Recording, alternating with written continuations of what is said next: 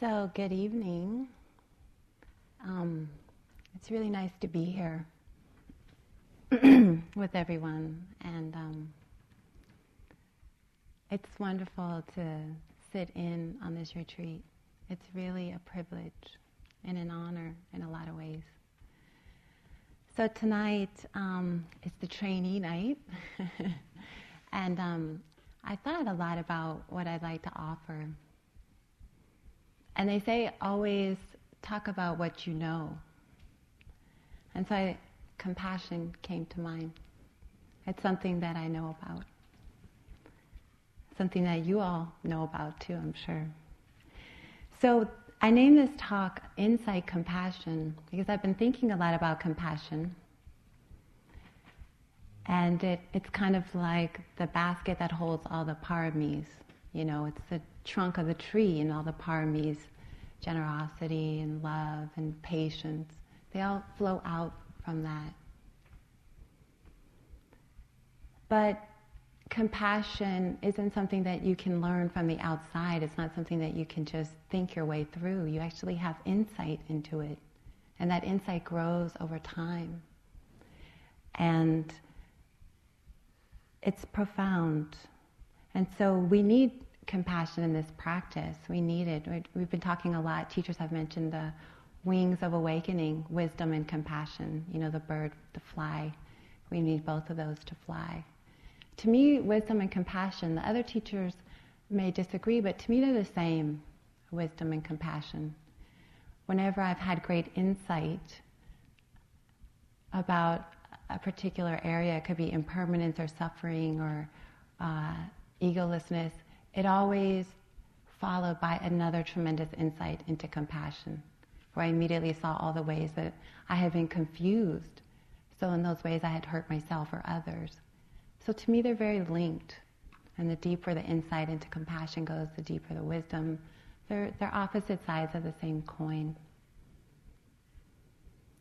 So, insight is a deep understanding of the truth it can be described as a radical shift in consciousness. You know, we're practicing insight meditation. So you go along, you're doing your practice, and suddenly an awareness of some deep, profound truth comes over you. And in a moment, you're changed.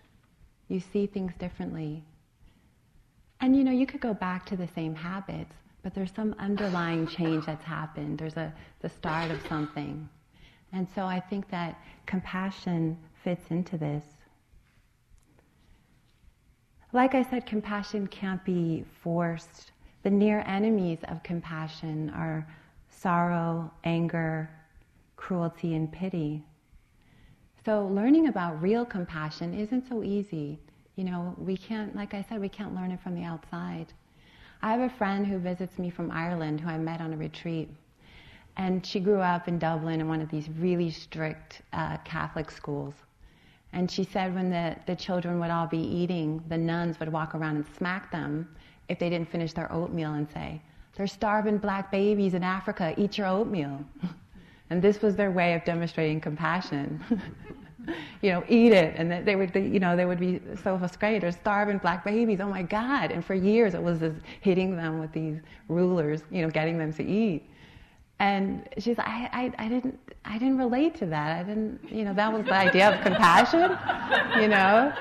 And so she would tell me these stories, you know, and she'd traveled all over the world. And, and I said, yeah, you know, that's how we learn compassion. You're, it's like it's forced on you. you. Better give to the homeless people. We're good Buddhists, you know. It, it, it's like it's not real yet. And so I want to talk about a different level of the compassion through insight. Um, because, like I said, this is what I know about right now. This is what's alive for me in my practice. Also, I've understood for myself lately that compassion, honestly, is the only wise um, response to life anymore. I just don't see any other response to suffering. I mean, we could fight it, we could try to block it out, you know, intoxicants and different techniques. But really, in the end, it's the compassion that allows us to uh, meet the truth. And as someone mentioned earlier, the Buddha on his night of enlightenment you know, they say that, uh, especially uh, reading some of the stories, you know, that Mara's armies attacked and it was four miles out in this direction, four miles out, slinging, you know, fire and elephants and everything at the Buddha. And it was the compassion uh, that melted it to flowers. Adrian mentioned that this morning. And so this compassion is powerful. And I'm going to talk about different aspects of that tonight. So, compassion to me I also translate as wisdom, truth, and care. It's caring. The Dalai Lama says love and compassion are necessities, not luxuries. Without them, humanity cannot survive. So let's start with how this awakening happens in ourselves. There's another quote I love a lot from the, uh, the Gospels. If you bring forth that which is within you, then that which is within you will be your salvation. If you do not bring forth that which is within you, then that which is within you will destroy you. So we can see that, right? We can, we can kind of see this in our practice. So I want to tell you a little bit about one of my first insights into compassion because it was profound. I was only 13 at the time, and I got in trouble. Um, I was living in San Francisco at the time, and I had gotten in trouble. I had a very uh, difficult childhood, just shipped all around, and my father was not in the picture, and um, it was just difficult. So I got in trouble for stealing, actually. I got caught stealing out of a store and I got all these community hours. So my mother was furious, you know. She was like, you're going to work this off. And every weekend I was, uh, I had to go to Glide Church. Uh, she would drop me off. And for some of you who are not from the Bay Area, this church is in an area of San Francisco. So this was 22 years ago. Very difficult. It was called the Tenderloin. It is called the Tenderloin still. Um, but then it's changed a lot. It's gotten better. It's still rough. But then it was really bad. Um, there was tremendous amount of drugs, prostitution, homelessness, a lot of violence. Um, it was just an area of despair. So uh, this group of people opened this church there and started doing a lot of outreach services. And one of the first thing they did was they set up a soup kitchen and so my mother said, Well, you're going to go there. And so I showed up early one morning on a Saturday, and she said, You're going to mop, but you're going to clean, you're going to feed people. And so I said, All right, you know, I'll do it. I was actually kind of excited. It seemed like a, you know, I got off and it was action everywhere. You know, I, I kind of liked it. It was a lot happening. Uh, and so I went into the kitchen and I first met the staff there, and um, these were the cooks. And these were people who looked down at me and they smiled and you know they had missing teeth and scars. And they were alive. They had been through the depths of hell. Former addicts prostitutes people who had kind of crawled their way on the doorstep and, and now they were clean and sober and many of them talked about jesus came and kissed me on my cheek and woke me up and you know just stories of survival you know and all this love and so I, I immediately was, you know, this is beautiful, you know, okay, here we go. So let's, let's get going. So we mopped and cleaned the kitchen and it was old equipment. Everything was just given to them. And so then we said, okay, so let's get ready for the lunch.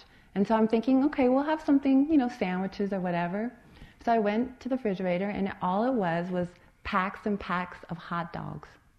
So I thought, okay. And then they're like, go get the bread. So we went and got the bread, day old bread, stacks and stacks and stacks of bread that look really old. And I remember thinking, okay, this is lunch. Oh, yeah, don't forget the beans. Giant cans of pork and beans. You know, oh, and so we, the, the cooks start turning on the, you know, the heaters, these huge pots. They pour the beans in, and we, I start boiling all the hot dogs. And uh, we started getting ready. This was the lunch, and to me that was pretty meager. You know, we didn't even have a lot, but it seemed like we had a little more for lunch than that. And so, um, you know, it got to be almost 12 o'clock, and we set up the line and, and everything. And out of nowhere, I, I, you know, I didn't think a lot of people were going to come, but I went outside and looked out of the door, and out of nowhere, there was hundreds of people in this line. And I was astounded. I thought, where are these people at? An hour ago, it was nothing. No one was there. And it was one of those cold days in San Francisco, and it was overcast and windy, and people were shivering, and the, the line was coming. And so my job was to scoop the beans on their plates, had these little styrofoam plates. And they would go through the line. They would get, the cook said, okay, you get two hot dogs, two pieces of bread, and two scoops of beans. So I would scoop the beans on. And so people started coming. The line was going really fast. And um, I noticed that everybody looked so sad. You know, here I was smiling, you know, thinking I'm, you know, I'm here, I'm excited, you know, I'm serving. But nobody looked at me. They all had their heads down, you know. And um, I was struck by that. So the line just kept coming, kept coming. I, I remember at one point I stopped and went outside, and there was still so many more people way down the street. And so we started running out of food. So the cook came out. He said, one hot dog, one piece of bread, one scoop of beans.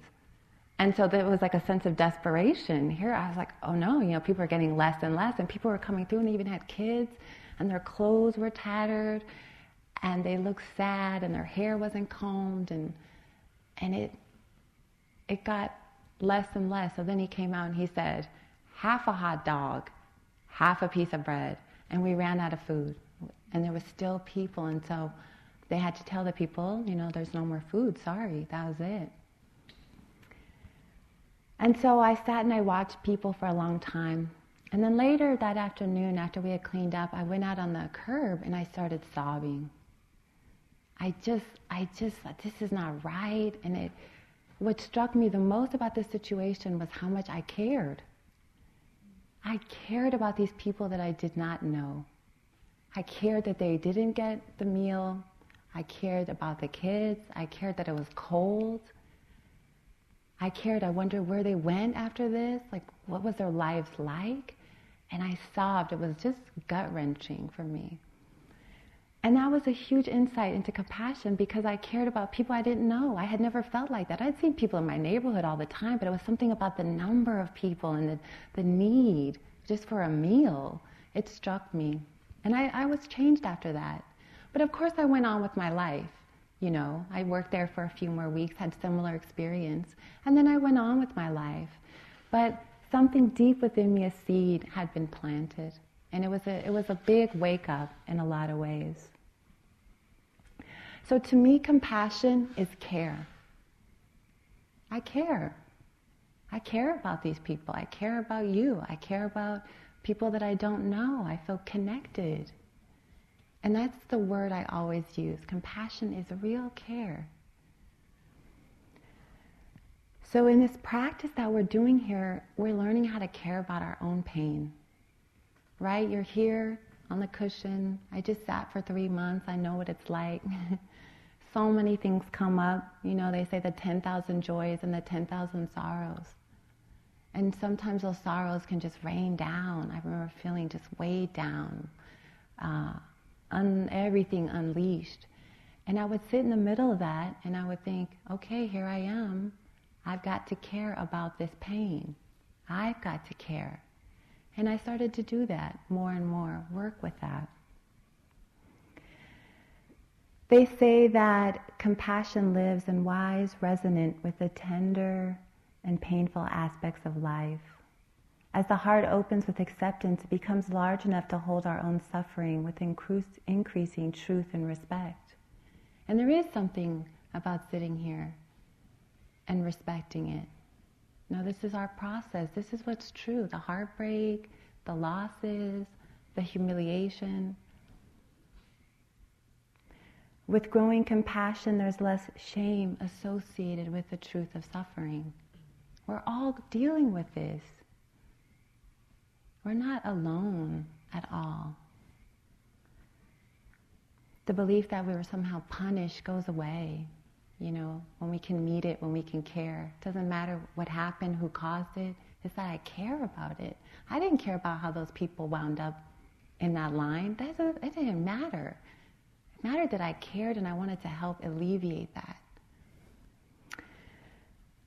Con- compassion helps us to move forward. It frees us when we can't meet our experiences with compassion, we somehow freeze up. We, we shut down. We become paralyzed. We can't, there's an inability to move forward.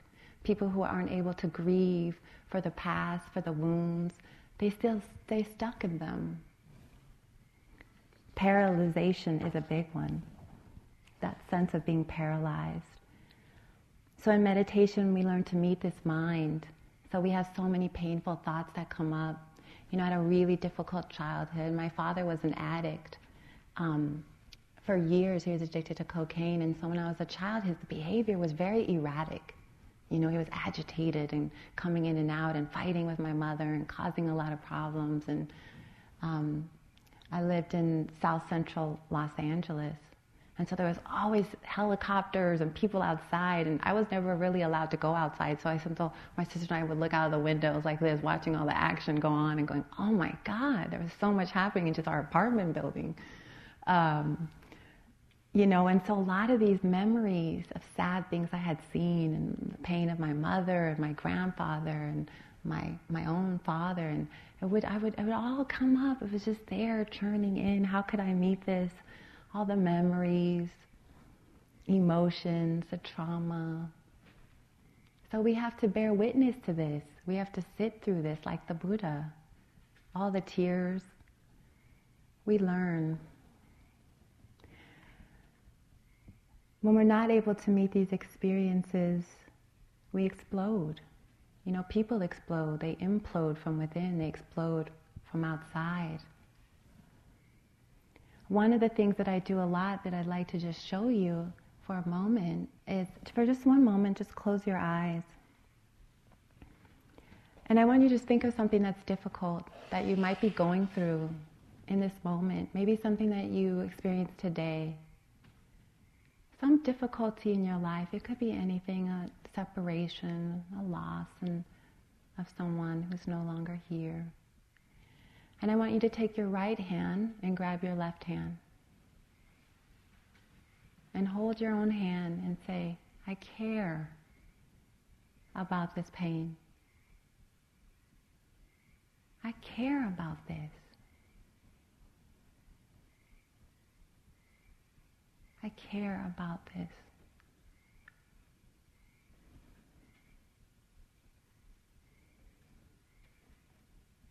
So you can open your eyes now. But that's what I do. That's what I've done for years. I care. Whenever I'm in a moment where I'm overwhelmed and I feel emotional, I often grab my hand and think, I care about this. I don't understand, but I care. And that movement toward myself is amazing. Just that compassion allows me to open to whatever's happening in a real way.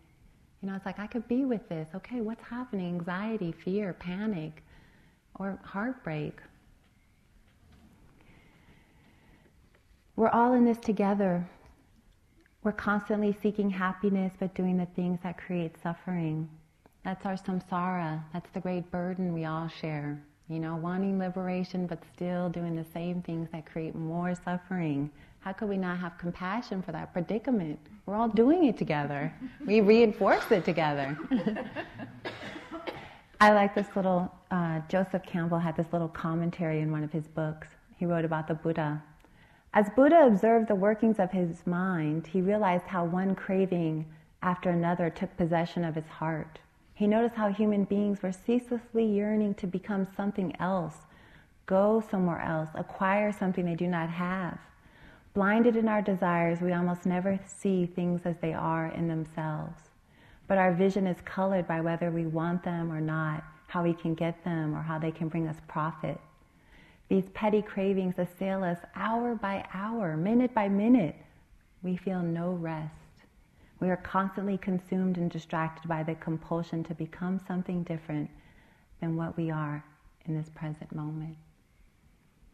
But the good news is, of like a little dire, you're here, we're waking up, we're all doing this together, we're coming back. We're freeing ourselves. I love that word freedom. I love that word. It is, it's important to remember we're getting free. I would like to read you one of my favorite poems. I'm sure many of you have heard it because it brings me to the next aspect. uh, about compassion. So we begin with compassion for ourselves, and then it moves out to others. You know, we start and then we move out, widening circles, kind of like the metta. You know, we start with ourselves, and then we start including groups of people. Compassion is the same way. So it's called Please Call Me by My True Names by Thich Nhat Hanh. I'm sure some of you have heard this poem, but take it in again. It's a little long, but it's powerful and it's meaningful. I want to first read you a little bit of the commentary that he wrote um, as he was uh, developing the poem. So Thich Nhat Hanh writes, for many of you, I'm, I'm assuming you know, he's the uh, Buddhist Zen master, activist. He's in his late 70s now, written many books. Um, he's one of my most powerful teachers through his writings and his work. So he writes, I have a poem for you this poem is about three of us. The first is a 12 year old girl, one on the boat people crossing the Gulf of Siam. She was raped by a sea pirate, and after that, she threw herself into the sea. The second person is the sea pirate, who was born in a remote village in Thailand. And the third person is me. I was very angry, of course, but I couldn't take sides against the sea pirate. If I could have, it would have been easier, but I couldn't. I realized that I, if I had been born in his village and had lived a similar life, economic, educational, and so on, it is likely that I would now be that sea pirate. So it's not easy to take sides. So out of my suffering, I wrote this poem. It's called Please Call Me by My True Names because I have many names. And when you call me by any of them, I have to say yes. So he writes, Don't say that I will depart tomorrow. Even today, I'm still arriving. Look deeply. Every second, I'm arriving to be a bud on a spring branch, to be a tiny bird with still fragile wings, learning to sing in my new nest to be a caterpillar in the heart of a flower, to be a jewel hiding itself in a stone. I still arrive in order to laugh and to cry, to fear and to hope. The rhythm of my heart is the birth and death of all that is alive. I am the mayfly metamorphosing on the surface of a river, and I am the bird that swoops down to swallow the mayfly. I am the frog swimming happily in the clear water of a pond. And I am the grass snake that silently feeds itself on the frog. I am the child in Uganda, all skin and bones, my legs as thin as bamboo sticks. And I am the arms merchant selling deadly weapons to Uganda. I am the 12 year old girl refugee on a small boat who throws herself into the ocean after being raped by a sea pirate. And I am that pirate, my heart not yet capable of seeing and loving. I'm a member of the Politburo with plenty of power in my hands, and I am the man who has to pay his debt of blood to my people, dying slowly in a forced labor camp. My joy is like spring so warm it makes flowers bloom all over the earth. My pain is like a river of tears, so vast it fills the four oceans.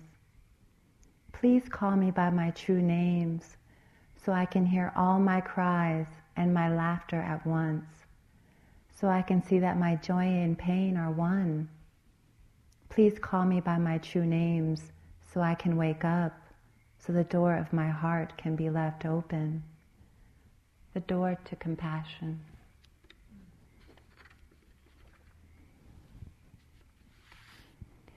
So we start to wake up when we realize that everything is inside of us. We are everything, it's all in this mind. We start to engage differently in the world with less judgment, with less criticism. Compassion can also free us from this obsessive ego clinging. Have you noticed that? this obsessive sense of self, always there, obsessing on our own story, you know, again and again, chewing it over and over, the same thoughts. When we focus on others, helping others, there's a certain that we let go of that story, the burden falls. That's why a lot of people love to serve and do volunteer work. It gets them out of themselves on something bigger. You know, there's something so much bigger than that little story. John last night talked about it being the box, and we keep banging up, you know, back and forth. I'm sure you felt like that, banging in there. So, the more we practice, the more insight we have into the truth of this interconnectedness. And this interconnectedness is what I'd like to also talk a little bit about. Interconnectedness is a worldview which sees a oneness in all things. All things are of a single underlying substance and reality. There's no true separation deeper than mere appearances. We are all a part of this universal oneness, human family. And so the Buddha talked a lot about that. He talked about that we're all together. I like this little piece the Dalai Lama writes. He says, ultimately, the reason why love and compassion bring the greatest happiness is simply that our nature cherishes them above all else. The need for love lies at the very foundation of human existence. It results from the profound interdependence we all share with one another. However capable and skillful an individual may be, left alone, he or she will not survive. However vigorous and independent one may feel during the most prosperous periods of life, when one is sick, or very young, or very old, one must depend on the support of others. Interdependence, of course, is a fundamental law of nature. Not only highly forms of life, but also many of the smallest insects are social beings who, without any religion, law, or education, survive by mu- mutual cooperation based on an innate recognition of their interconnectedness. Yeah, you seen ants work together? The most subtle level of material phenomena is also governed by interdependence. All phenomena, from the planet we inhabit to the oceans, clouds, forests, flowers that surround us, arise in dependence upon subtle patterns of energy. Without their proper interaction, they dissolve and decay. It is because our own human existence is so dependent on the help of others that our need for love lies at the very foundation of our existence. Therefore, we need a genuine sense of responsibility and a sincere concern for the welfare of others.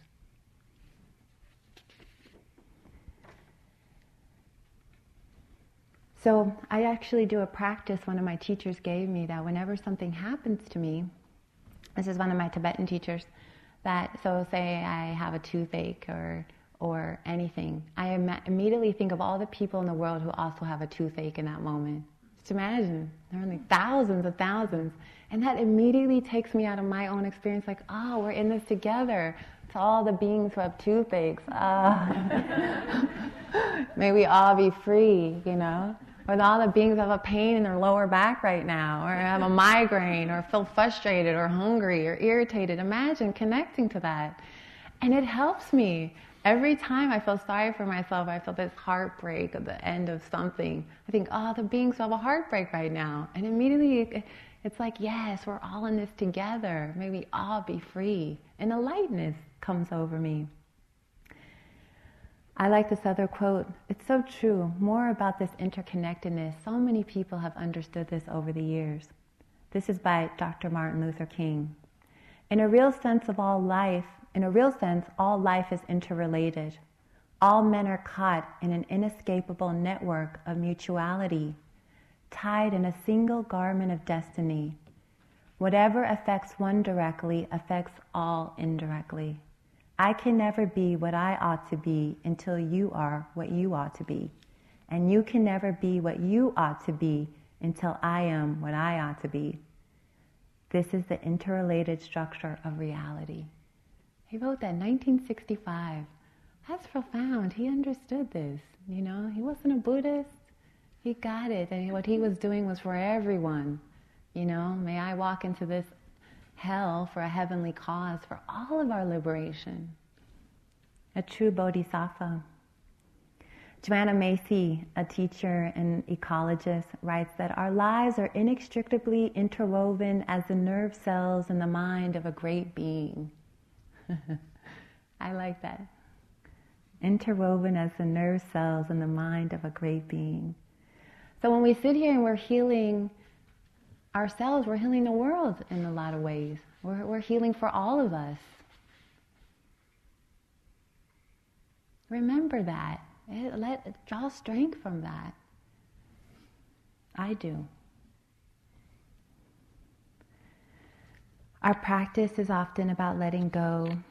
So much letting go, so much letting go, fears and anxiety.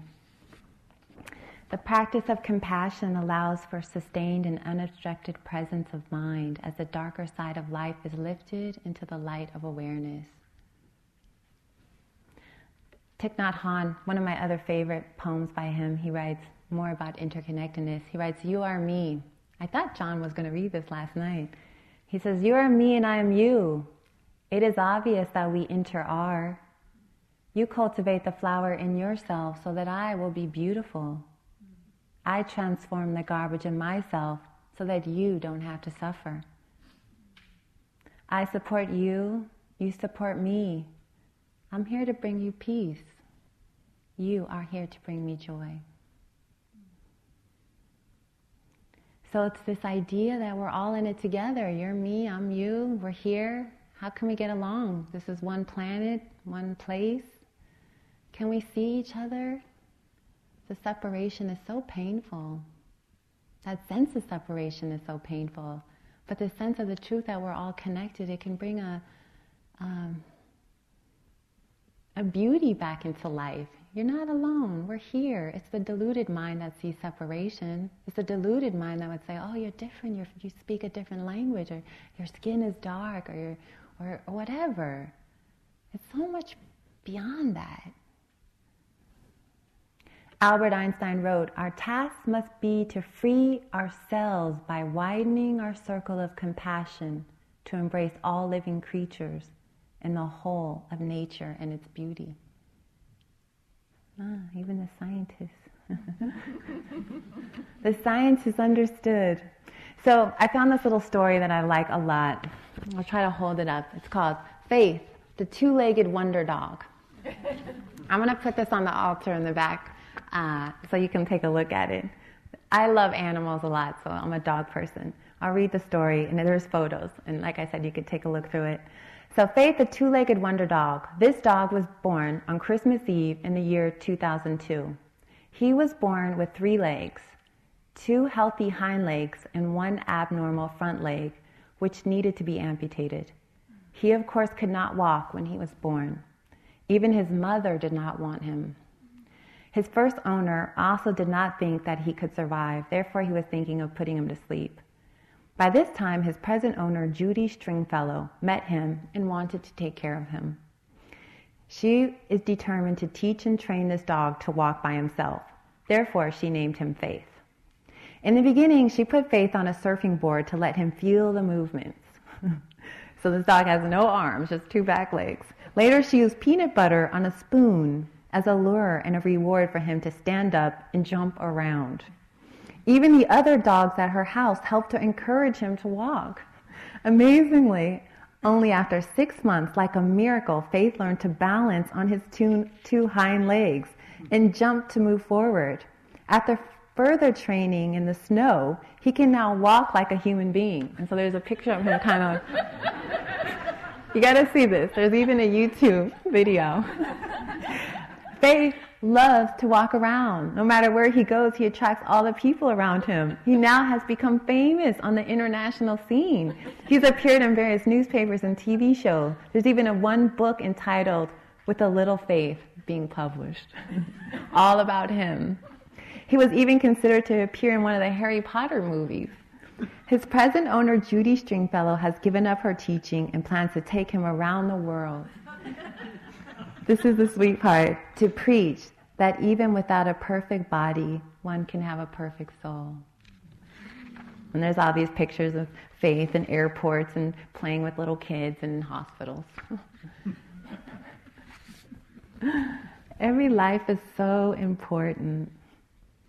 So I like that story a lot. It just reminds you, you never know what you're going to get. You never know where you could go with your life. Even in this moment, you might feel so beat down by the mental pain or whatever's happening. You don't know where you're going to rise up out of, where you could end up. I love stories like that. So, the other part of compassion I want to talk about is the courageous aspect.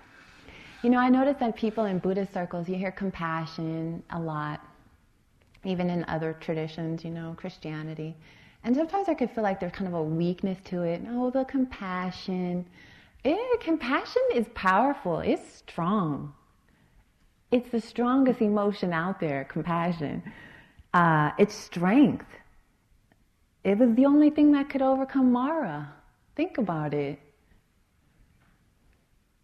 Compassion is not weak, it's strong. To be on this path, we have to be brave. To sit here day after day and face whatever it is that has happened in your life, you know, whatever it is we've done or, or we experienced as a child or whatever we're ashamed of, we have to sit and be with it. It's the truth. It happened. Things happened. It takes courage to do that. I wrote that one time I wrote this talk saying compassion is not for wimps. you know, our greatest spiritual leaders possessed the most compassion. They were fearless. Think of them, Dr. Martin Luther King and Gandhi and activists from all over the world, completely filled, motivated by pure compassion, unwilling to endure. It's powerful. Our suffering uh, can make us strong. We can use what we've experienced to become stronger. You know, many of the things I experienced as a child, you know, abuse and, and other things, you know, as they've come up in my mind and I work with healing them, they made me stronger. You know, I can really say, yeah, those were blessings. Those were blessings now. We can use that material. Life is not it's happening for us, not to us. And that's a big shift that I have come to uh, understand that it's for us. I want to read you another story. Stories are good. You know, good stories. For people who know me, they know I tell a lot of stories. I teach teen retreats, and late at night, sometimes we do story time, and they get all in their sleeping bags, and they look so sweet. But this one's a, um, a Jataka tale.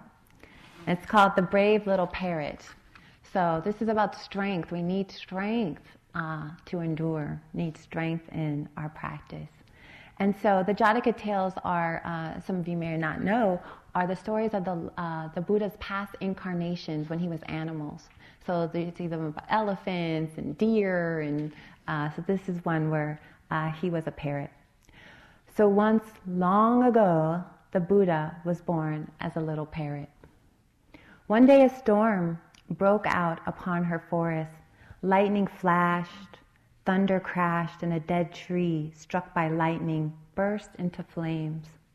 Sparks leapt on the wind, and soon the forest was ablaze. Terrified animals ran wildly in every direction, seeking safety from the flames and the smoke. Fire, fire, cried the little parrot. Run, run, run to the, wim- run to the river. Flapping her wings, she flung herself out into the fury of the storm and rising higher flew toward the safety of the river. But as she flew, she could see that many animals were trapped, surrounded by the flames below, with no chance of escape. Suddenly, a desperate idea, a way to save them, came to her. She darted to the river, dipped herself in the water, and flew back over the now raging fire. The heat rising up from the burning forest was like the heat of an oven. The thick smoke made breathing almost unbearable. A wall of flames shot up now on one side, now on the other. Crackling flames leapt and danced before her. Twisting and turning through the mad maze of fire, the little parrot flew bravely on. At last, over the center of the forest, she took her wings and released the few drops of water which still clung to her feathers. The tiny drops tumbled like jewels down in the heart of the blaze and vanished with a Then the little parrot once more flew back through the flames and the smoke to the river, dipped herself in the cool water, and flew back again over the burning forest. Back and forth she flew, time again and again, from the river to the forest, from the burning forest to the river. Her feathers were charred, her feet were scorched, her lungs ached, her eyes stung by smoke, burning red as coals. Her mind spun as dizzily as the spinning sparks. But still the little parrot flew on. At this time, some of the devas, gods of the happy realms, were floating high overhead in their cloud palaces of ivory and gold. They happened to look down and they saw the little parrot flying through the flames.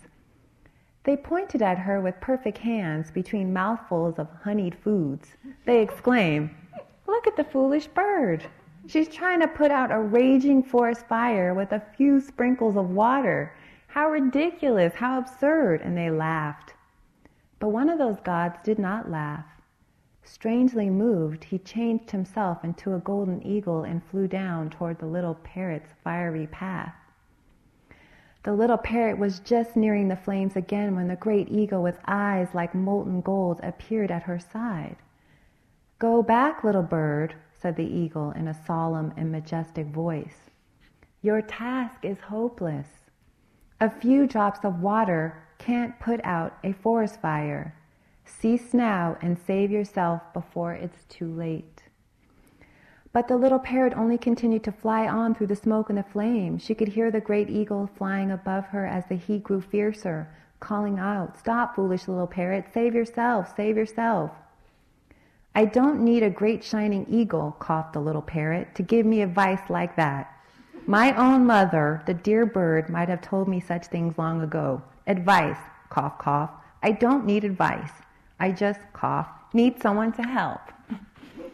and the God, who was the great eagle, seeing the little parrot flying through the flames suddenly of his own privileged kind, he could see them floating high up above. Yes, they were there, the carefree God, still laughing and talking while many animals cried out in pain and fear from among the flames below.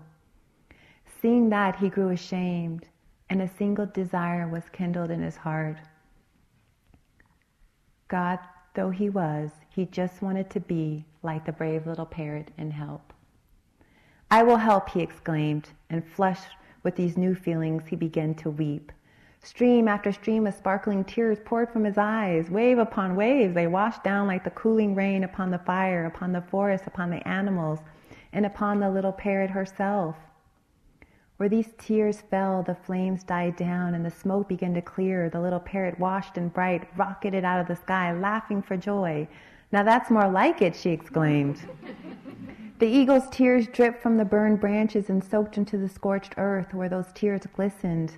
New life pushed quickly forth shoots, stems, and leaves. Buds unfurled and blossoms opened. Green grass pushed up from among the still glowing cinders. All the animals looked at one another in amazement. Washed by those tears, they were whole and well. Not one had been harmed. Up above in the clear blue sky, they could see their friend, the little parrot, looping and soaring in delight. When hope was gone, someone, she had saved them. Hooray, they cried, hooray for the brave little parrot and the sudden miraculous rain. the end. little Dharma story. so we take some courage, yeah? Some bravery. Of course, the parrot was the Buddha, yeah. Developing his paramis. That's the point of the Jataka's tales, that he developed courage over lifetimes and lifetimes. So, you know, or, or uh, love and compassion, you know, practicing. Where can we be courageous? Where can we practice? Sitting here maybe another hour with whatever it is that we got to deal with. So, the final thing about this compassion is that we can open to everything because we also have the wisdom piece. Yeah, that it's all impermanent, that whatever it is that we're going through, it has a life cycle. You know, so we can touch things much closer. You know, we can get us really close to a situation because we recognize it's impermanent. All wars end, all disasters, fires go out, you know, it rains again. We have to remember that in those dark nights that the sun comes up. You know, the sun does come up. So, I also wanted to say allow compassion to make you strong. You know, our community needs us, we need us, taking our own hand. Once we practice this, and we can take the hand of someone else, right? We can help them. We're not afraid because we weren't afraid in ourselves. You know, once we can open to the depths of our own pain, it's we can sit for other people. We can hold other people. You know, I talked about the teen retreats. There's even some staff here. You know, a lot of times during the retreat, there's a place in the middle where all the teens start crying, having meltdowns. and there was this one retreat where we were just holding them one after another after another, you know, the shirt's wet, and you can just be there for it. This is life unfolding, you know, and then two hours ago, they're blissed out. Isn't that how it is? One day in the morning, or it's just hell, sobbing, crying. Oh, it's lunch now, the sky is out. I mean, it, the joy is we have to remember we can get close because it doesn't stay like that. That the joy is coming. It's the, the night ends, the dawn, that the new day is always there. So, with my last few minutes, I want to just add on another piece that's really important. That also, as I look at these statues, that's Prajnaparamita, the, the mother of the Buddhas, she's called. That there's also this universal sense of compassion that I've tapped into more and more. It's, a, it's the great mother compassion, that there's something that's holding all of us, that we can sort of rest in that there's a bigger compassion out there. There's mine for myself, for humanity, and then there's something that's another widening circle around us all. And um, it envelops us and heals us. You know, we can rest in the compassion. I don't know how to describe it without seeming uh, corny or but it's the it's the it's like the it's the great mother. There's there's a bigger compassion holding us. The Dalai Lama uh, was a few years ago. He told a story in one of his teachings uh, that he was giving teachings in Bodh Gaya about five years ago, and in the middle of it, it was suffering excruciating pain, and actually had to get up from the teachings. Many of you may have known about this, and he got rushed to the hospital. This was in Bodh Gaya, and um, it happened that he actually had a hole uh, in his lower intestine, and so he had surgery. Um, but he said he was on the way, you know, the, they were racing him to the hospital because it was just, they'd never seen him like this and he was doubled over in excruciating pain. But he said on the way to the hospital, as they were going, he was in the back seat of the car looking out of the window, sort of in agony. But he saw this little boy who had polio and uh, was pushing a bike. He had like polio on half his body. And, and His Holiness said, I could tell he was not well cared for. He was probably, um, you know, homeless child. And he was pushing this bike along um, that had a flat tire and, and um, and the Dalai Lama said at that moment his heart went out to him. He started doing compassion practice for him. It was like, ah. Oh. And he said he felt no more pain. That was it, it was gone. There's power in compassion. You know, there's something bigger, there's something healing. I guess I say this so you can have faith in this, that there's something that we can rest on, that we can lay on. In some of my darkest moments, I felt these big black arms surround me, like the great earth mother you know, and I could just lay back and go, oh, all the tears we've all shed over eons. It's like there's some great energy holding all of that. It's like, yes, this is the wake up. We're waking up. It can hold it. Uh, and you know, these images of the mother in every culture, you know, if you travel in South America, even the most machismo men, you know, will have these big altars to the Mother Mary. Mary! you know, crying like little babies, you know. It's like, that's the mother, you know, it's Green Tara, it's Kuan Yin and other, it's, you know, the Hindu uh, goddesses, and there's this, there's this love that that represents. And I'm not saying it's the, it's an aspect of the feminine, but it's in all of us. It's masculine and feminine. It's a deep truth. And so take faith in that, that you can open and you could be held in that. This is something I've awakened to. I've experienced directly this, like I can open, I can open. There's something bigger holding me, these bigger arms. Um, so I wanted to put that in. It's, it's a little like a myth, but it's something very real in that. We have to have faith that they were going somewhere, that we can open. It's leading somewhere. It is. This is the path. It's onward going. I want to read you one more thing. Um, it's called The Road to Damascus. I like it. Suddenly, a great light from heaven shone around me. Those who were with me indeed saw the light and were afraid. So I said, What shall I do, Lord? And the Lord said to me, Arise and go into Damascus, and there you will be told all things which are appointed for you to do. And since I could not see for the glory of that light, being led by the hand of those who were with me, I came to Damascus. You know, and there's some parts like, you know, we trust that we're being led into something. You know, we're here together, trust this Sangha. Have respect for these people around you. They're your deep souls, all of us. So, in conclusion, compassion is care. We care about ourselves, we care about our pain.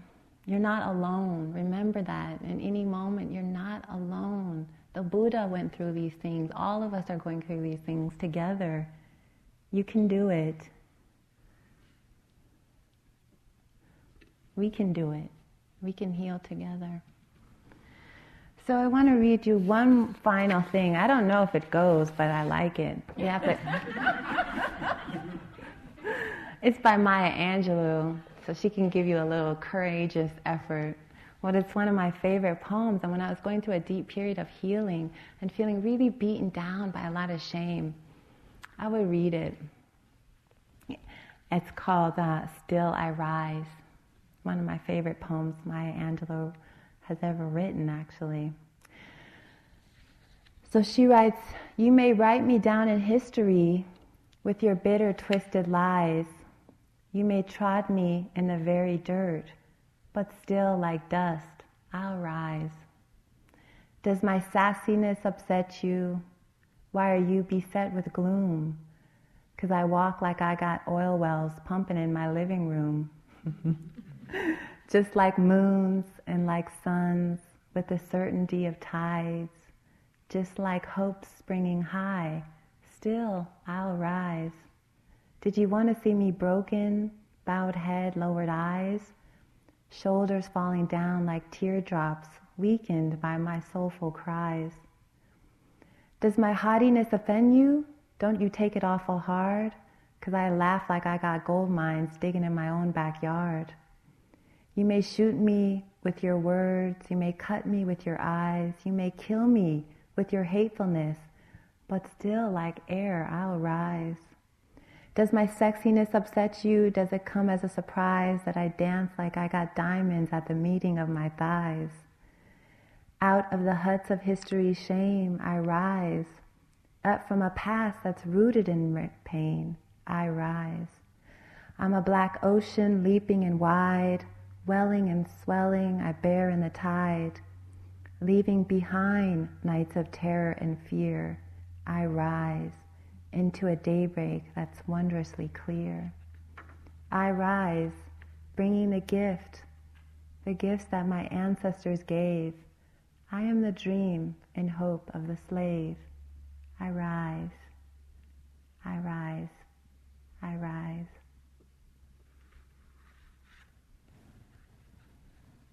So let's just sit for a couple moments, maybe.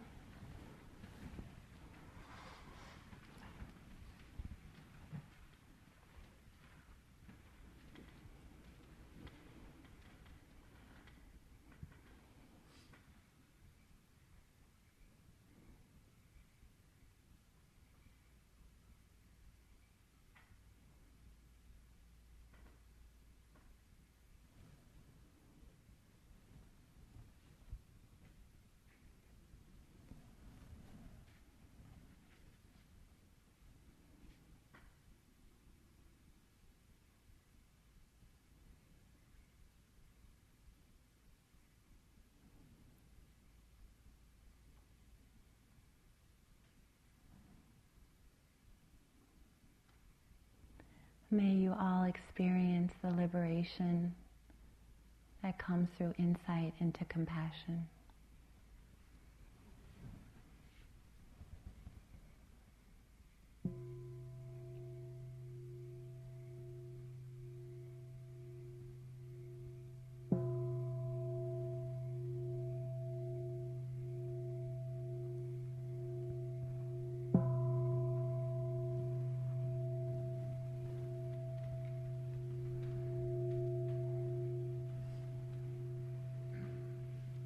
So much for your attention. Thank you for listening. To learn how you can support the teachers and Dharma Seed, please visit dharmaseed.org slash donate.